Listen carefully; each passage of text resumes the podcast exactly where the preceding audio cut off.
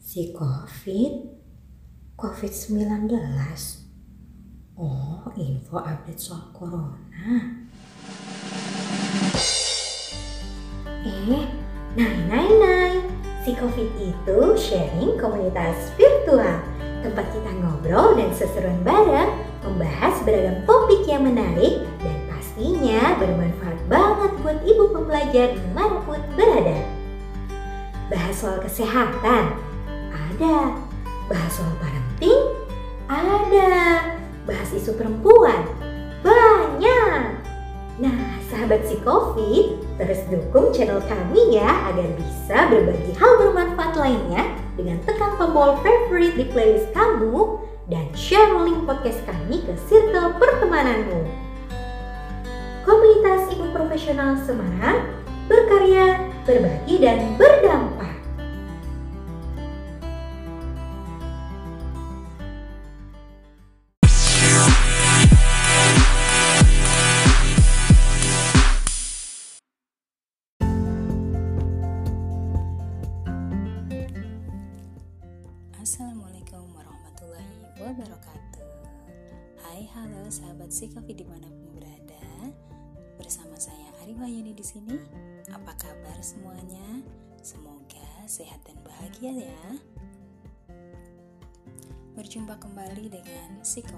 Sharing komunitas virtual persembahan dari Kampung Komunitas Ibu Profesional Semarang. Nah, hari ini insya Allah saya akan ngobrol seru bersama salah seorang teman. Beliau juga adalah uh, seorang member dari Ibu Profesional Semarang juga yang concern banget dengan dunia parenting. Insya Allah kami akan ngobrol seru tentang tips dan trik bagaimana mengenalkan dan mengajarkan puasa pada anak. Nah, seperti yang sahabat si COVID ketahui ya, Ramadan sudah di depan mata, tinggal menghitung hari lagi. Masya Allah sudah dekat sekali kita dengan Ramadan. Eh, kira-kira masih ada nggak ya ibu-ibu yang suka masih galau gitu atau masih bingung gimana sih cara ngenalin Ramadan ke anak-anak itu gimana? Ngenalin puasa ke anak-anak terutama anak yang masih balita gitu ya itu seperti apa prosesnya? Di usia berapa kita bisa mengenalkan anak-anak itu tentang puasa kemudian uh, tips mengenalkannya seperti apa? Butuh reward atau tidak? Usia yang tepat untuk mengenalkan itu kapan? Nah insya Allah kita akan kulik nanti bersama teman saya Mbak Nurika. Beliau adalah seorang dokter yang saat ini sedang mengambil pendidikan spesialis fisik dan rehabilitasi medik. Oke, langsung saja kita ngobrol dengan Mbak Nurika ya.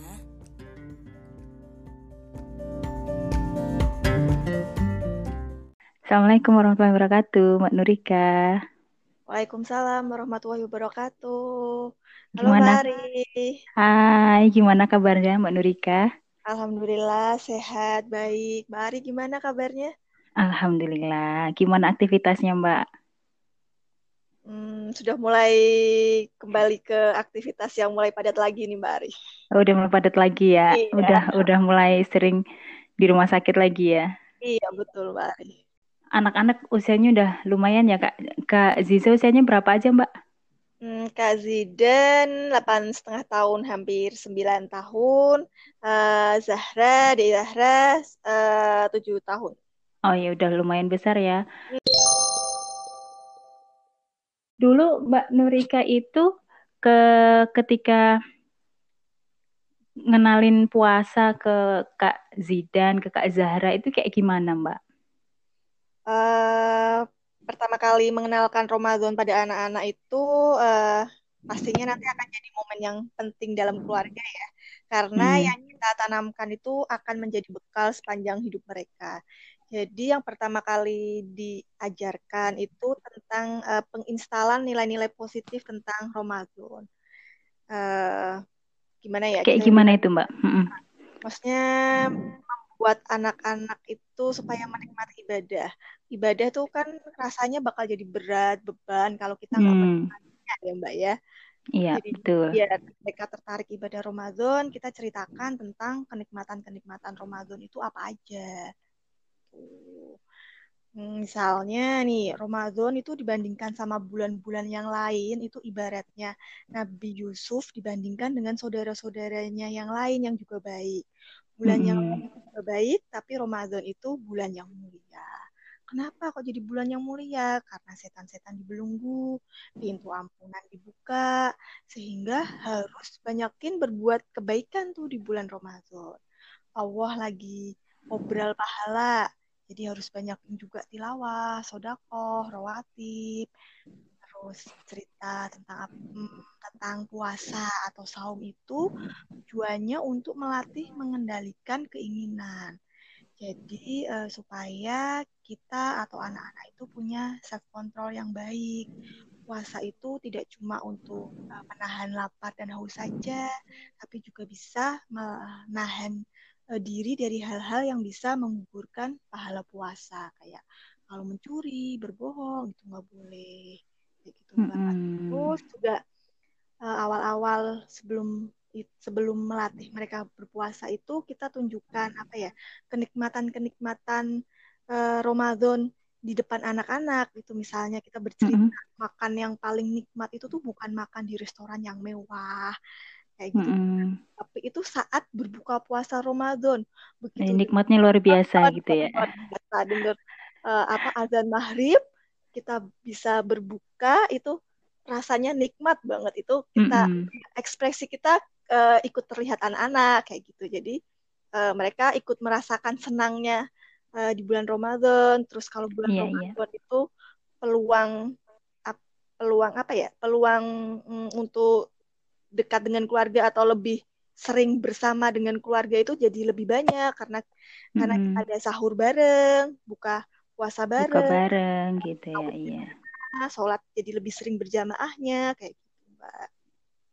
Jadi memang yang dilihatkan yang positifnya dulu gitu ya. Iya, Enaknya Ramadan tuh apa sih? Oh, pahalanya berlipat ganda, bulannya bulan mulia. Jadi yang baik-baik dulu yang diinstal ke anak gitu ya, Pak ya. Jadi yang terekam langsung yang positif dulu gitu ya. iya betul. Kita juga bisa Oh, iya, bikin iya. kegiatan-kegiatan eh, yang eh, menunjukkan kegembiraan menyambut Ramadan ya, Mbak, terutama untuk mungkin Mm-mm. biasanya sih yang masih tertarik kayak gini mungkin anak-anak yang masih kecil atau anak-anak balita kayak gitu ya, Balita Mbak. gitu ya. Mm-mm. eh, bisa menyambut Ramadan dengan kayak menghias rumah, bikin Mm-mm. menyambut Ramadan, menghias eh, apa daily Ramadan tracker kayak gimana, bersih-bersih rumah, terus Mm-mm. nak sarung sajadahnya serba serba apa, serba bersih, serba wangi, Bersih gitu ya. heeh. eh, juga bisa Cuci semua gitu ya. eh, kayak gitu bareng-bareng bersih-bersih karena mau menyambut bulan yang mulia kayak gitu. Mm-mm. Kalau soundingnya sih sudah dari bisa diajak cerita, dibacakan buku itu sudah mulai eh, bisa disounding tentang Ramadan itu tuh bulan yang mulia gitu. Mm-mm. Cuma kalau untuk mulai mengajarkan kapan mulai puasanya itu Mm-mm. Eh, mulai tujuh tahun. Kenapa saya mengambil umur tujuh tahun? Beberapa referensi dari Mm-mm. beberapa ahli parenting itu eh, menganjurkan dari tujuh tahun karena perintah sholat pun itu juga diperintahkan mulai anak diajarkan sholat itu mulai tujuh tahun. Jadinya diambil Mm-mm. untuk mulai melatih mengajarkan puasa. Memang sih syarat wajibnya puasa itu untuk eh, anak-anak yang sudah balik. Mm-mm. Memang kalau untuk anak-anak yang tujuh tahun kan memang belum balik ya, belum balik Iya. memang sebenarnya belum wajib puasa. Tetapi sebagai Mm-mm. orang tua kan wa- sebagai orang tua itu wajib melatih karena Iya. perlu latihan ya untuk bisa melakukan ibadah yang wajib itu perlu latihan. Nggak mungkin tiba-tiba anak langsung bisa. Gitu. Betul. Mm, Terus Semuanya butuh proses gitu ya, Mbak ya. Nah, gitu.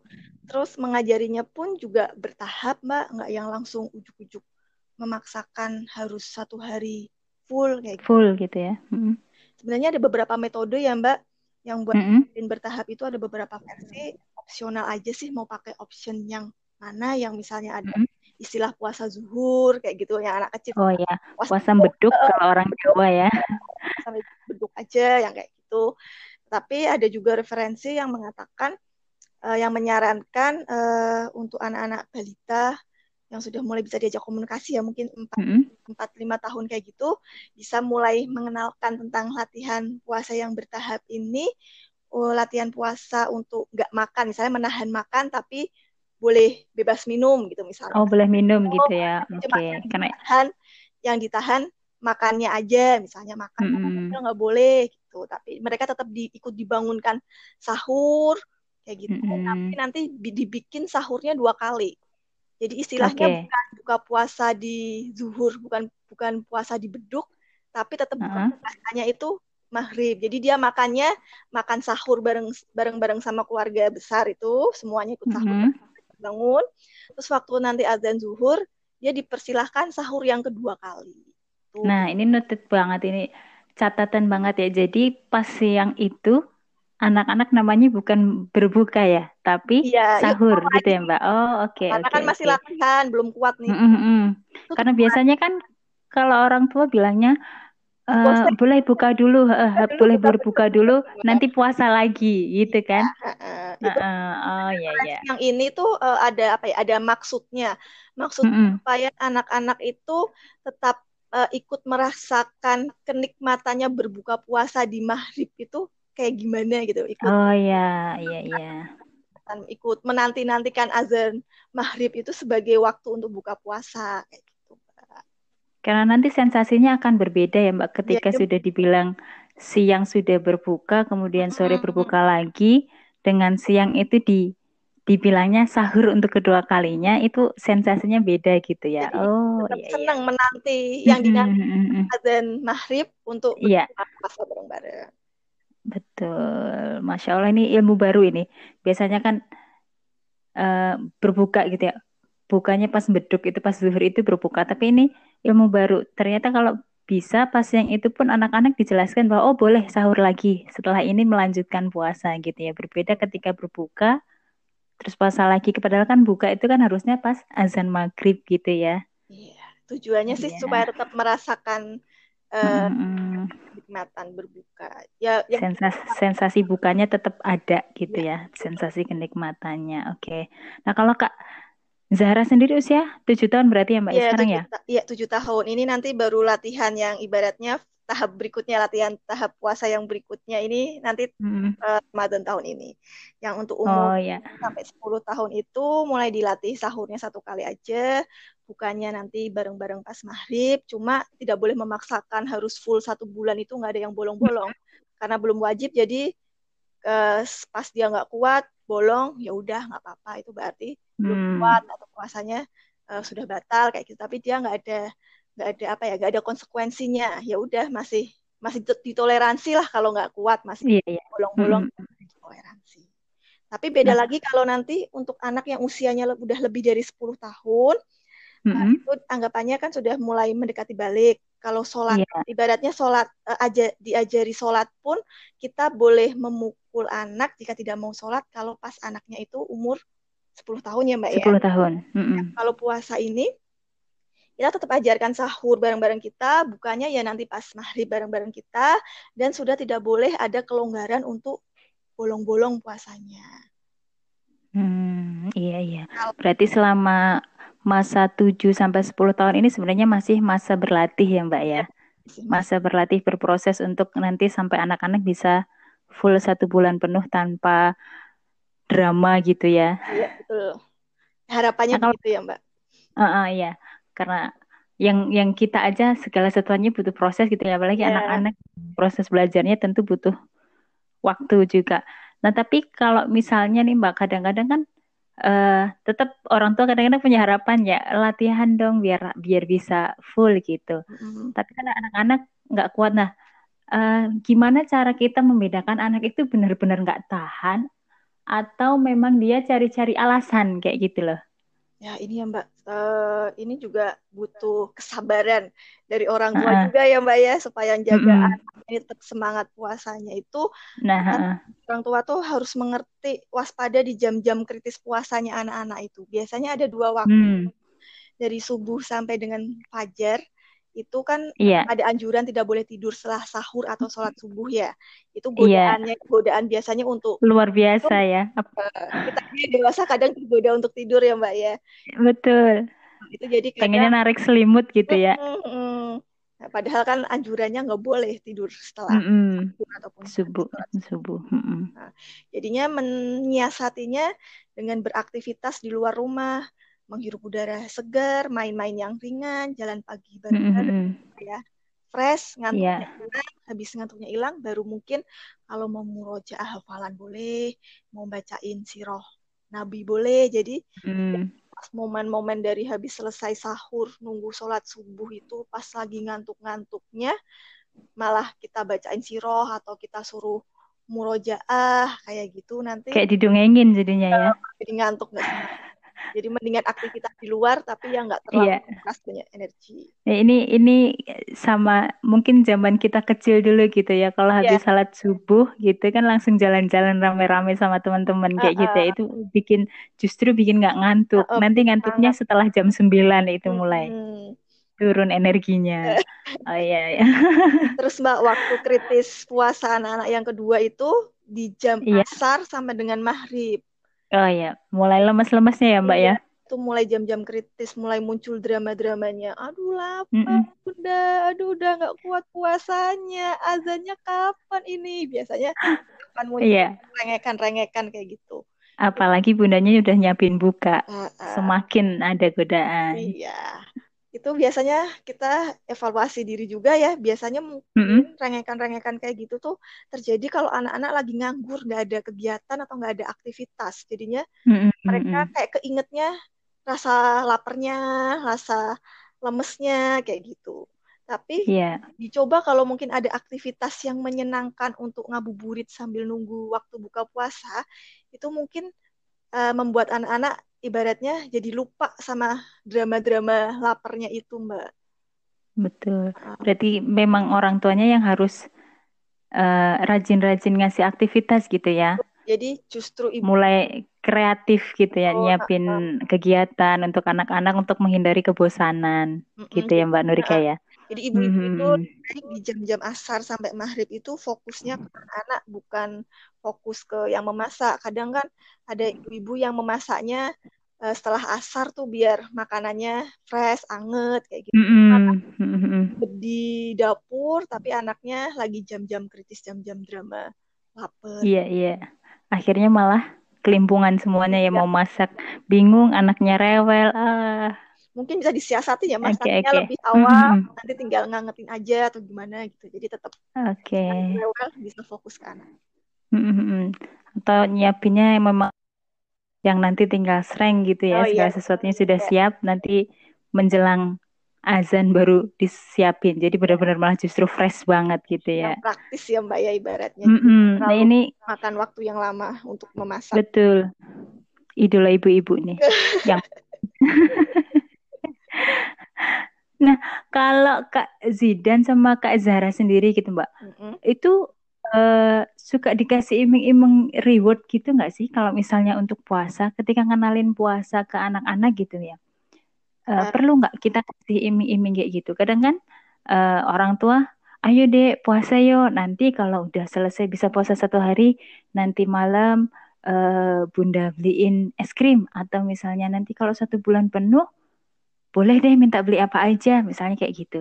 Itu gimana mbak Alhamdulillah pas ngenalin anak-anak tentang Ramadan dan puasa ini, bundanya sudah uh, beberapa kali ikut kajian parenting, jadinya uh, mm-hmm. memiliki ilmu lah, jadi uh, belum terlalu jauh salah jalannya.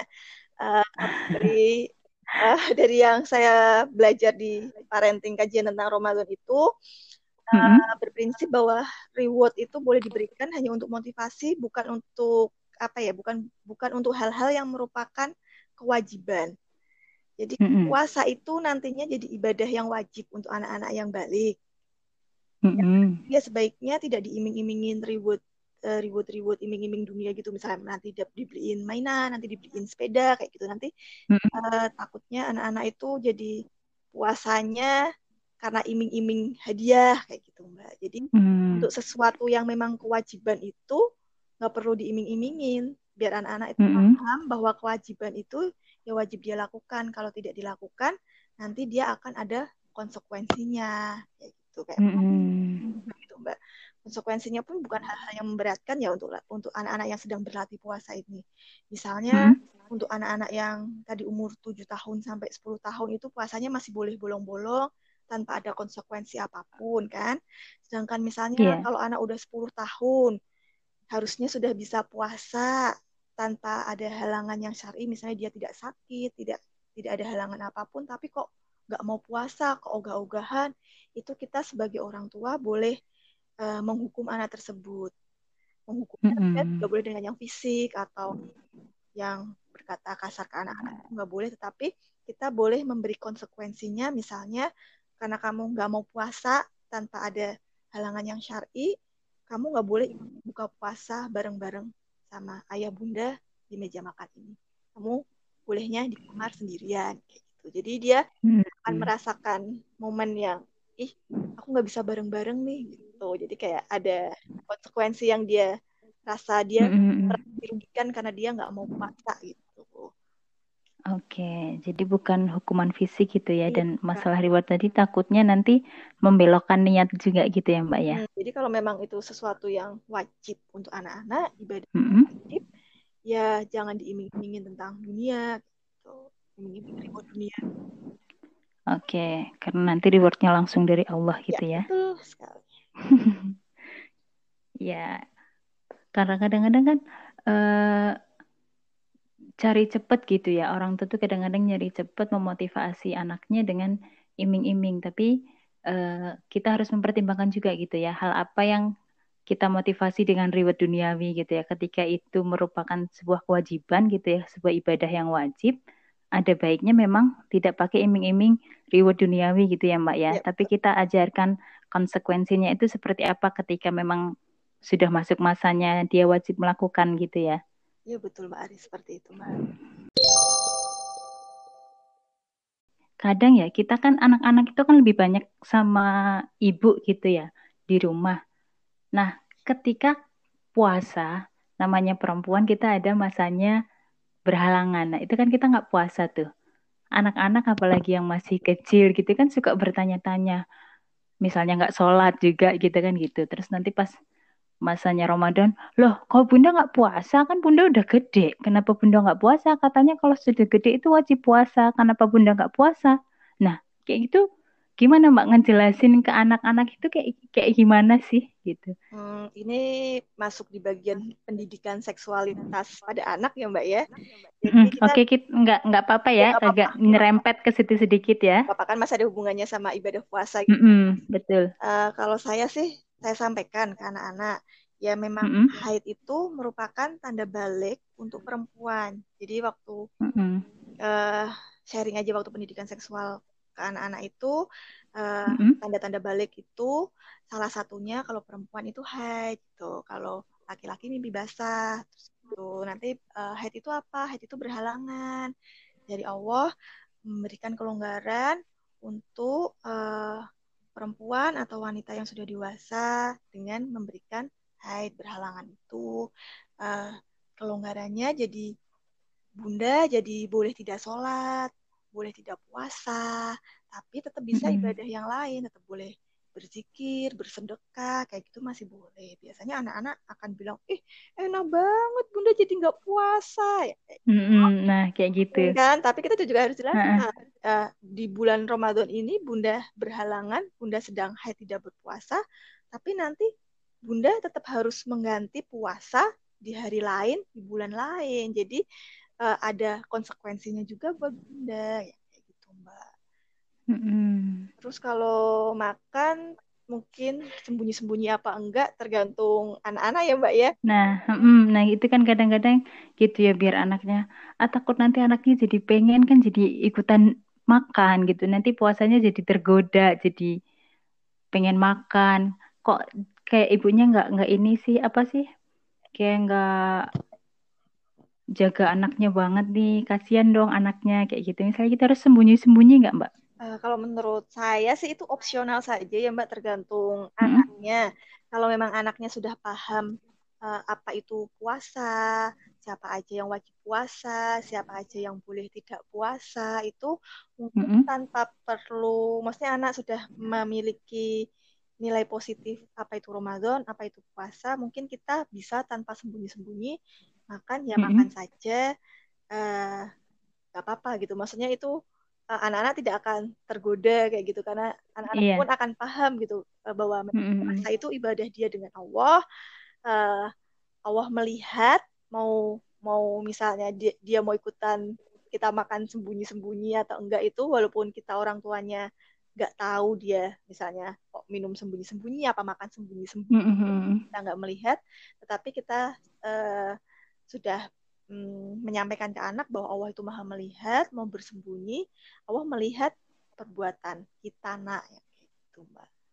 Iya. Ya maksudnya nih. anak-anak pas akan kalau memang anak-anak yang sudah mm, mungkin tujuh tahun ke atas sudah mengerti apa itu puasa tentang bahwa Allah juga akan melihat apa saja yang kita kerjakan mungkin tidak akan tergoda. Tapi mungkin kalau memang masih kecil yang kayak gitu kalau memang masih belum paham dan harus sembunyi mm-hmm. eh maksudnya ibunya kalau mau makan mau sembunyi-sembunyi ya yeah. mau nggak aja nggak apa-apa sih maksudnya disesuaikan dengan kondisi anak masing-masing mm-hmm. betul tergantung kondisi anak masing-masing ya memang sudah sudah paham pemahamannya sampai di tahap mana gitu ya Mbak ya disesuaikan dengan anak-anak sendiri ya. Oke, nah kadang kan apa ya kayak ngerasa kok nggak menghormati anaknya yang lagi puasa sih gitu ya. Iya. Tapi itu tergantung ketika pemahaman anak memang sudah baik, insya Allah ya nggak masalah gitu ya. Iya. Oke.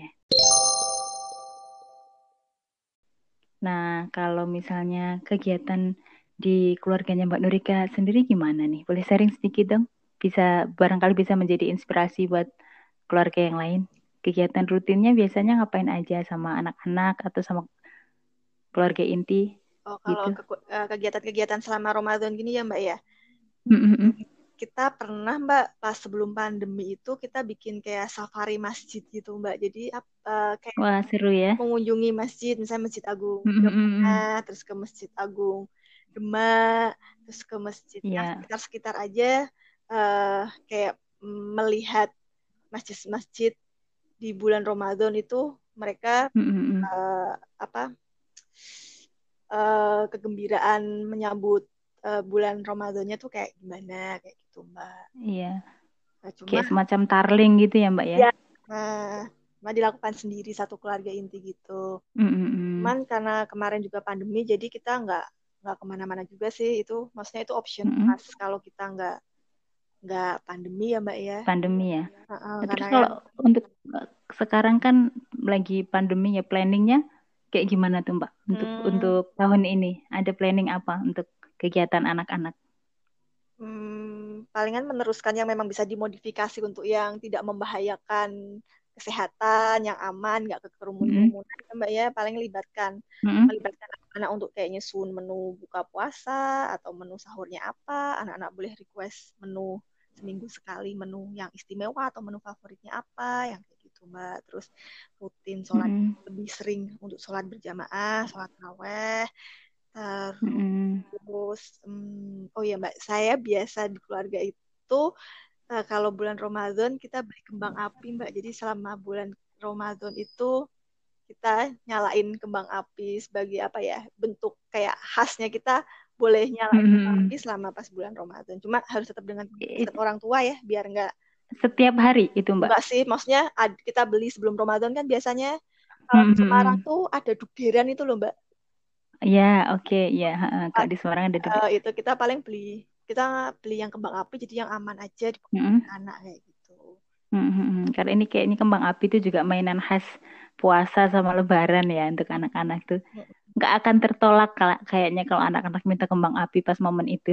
Karena memang momen boleh main kembang api ya pas puasa aja. Betul, iya. Mm-hmm. Terus selain itu biasanya kan kalau pas nggak pandemi kayak bikin pesantren di TPK masjid dekat rumah mbak. Mm-hmm. Cuma yeah. Iya. uh, nanti mungkin uh, kita bisa berkegiatan seperti pesantren tapi online ya mbak ya karena kan mm-hmm. jadi nggak boleh berkumpul berkerumunan kayak gitu. Jadi mungkin nanti bisa tetap uh, bermain bersama teman-teman bayanya bisa belajar biasanya sih belajar kayak crafting, berkisah, uh, one day one kisah gitu bisa tentang asmaul husna, mm -hmm. kisah nabi dan rasul, sahabat nabi, terus mm -hmm. tentang uh, yang berkaitan dengan cerita itu, misalnya hmm, cerita uh, laba-laba dan uh, Nabi Muhammad waktu di Gua Sur itu nanti kita bisa mm -hmm. uh, kayak gitu mbak crafting crafting yang jadi tetap ya melakukan aktivitas dengan anak-anak gitu ya hmm. kalau biasanya pesantrennya bisa uh, offline gitu ya bisa ngumpul bersama teman-teman karena ini pandemi mungkin bisa ikut kegiatan-kegiatan online ya, ya mbak ya karena pilihannya juga banyak banyak banget kayaknya ini. Mm -mm, jadi tetap bisa kegiatan yang bermanfaat dan bermakna sambil mm -mm. nanti menunggu waktu berbuka anak-anak nggak boring kayak gitu mbak. Iya ngabuburit online gitu ya. ya. Betul. Oke, terima kasih sekali ya Mbak Nurika sharingnya kali ini. Insya Allah ini bermanfaat sekali. Semoga bisa menginspirasi ibu-ibu muda yang lain gitu ya. Kan kadang-kadang ibu ibu-ibu itu kadang-kadang suka bingung gimana caranya ya. Nah, insya Allah sesi ini terjawab sama Mbak Nurika gitu ya. Ya semoga Tips bermanfaat dan ya, triknya. insya Allah bermanfaat sekali. Uh, terima kasih sekali Mbak Nurika ilmunya yang sudah dibagikan, pengalamannya yang sudah dibagikan. Semoga puasa tahun ini lancar sehat selalu bersama anak-anak dan keluarga ya Mbak ya. Amin. Terima kasih banyak Mbak Ari, semoga bermanfaat. Mohon maaf jika ada salah kata. Sama-sama. Makasih Mbak Norika. Ya. Assalamualaikum. Waalaikumsalam warahmatullahi wabarakatuh.